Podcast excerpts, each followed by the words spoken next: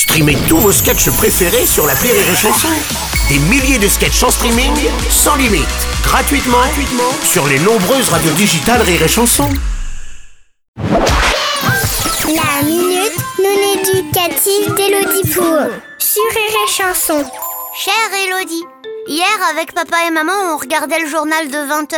C'est un journal qui passe à 20h. Bonsoir et bienvenue à tous dans cette édition du journal de 20h. Moi ça m'intéresse pas parce que c'est que des gens qui meurent et qui font la guerre avec des gilets jaunes.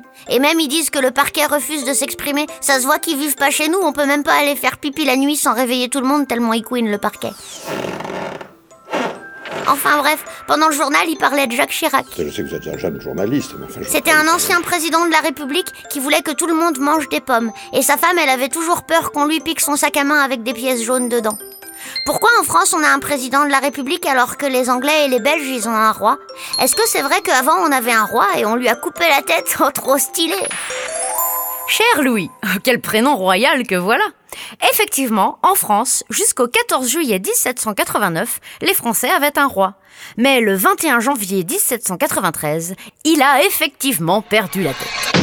Il faut dire que les gens en avaient vraiment marre de mourir de faim en regardant les riches se gaver sans leur prêter attention. Ah bah tiens, ça a pas changé ça du coup.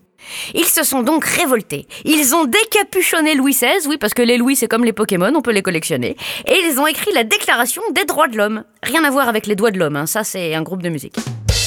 Depuis, on s'efforce de la faire respecter et de demeurer en démocratie, même si c'est pas toujours facile. Et que c'est quand même relou d'aller à l'école le dimanche pour voter. Alors si tu veux voir des rois et des reines, bah va en Belgique ou en Angleterre ou à Disneyland et puis salut Elsa de ma part. Les bonnes journées, Louis.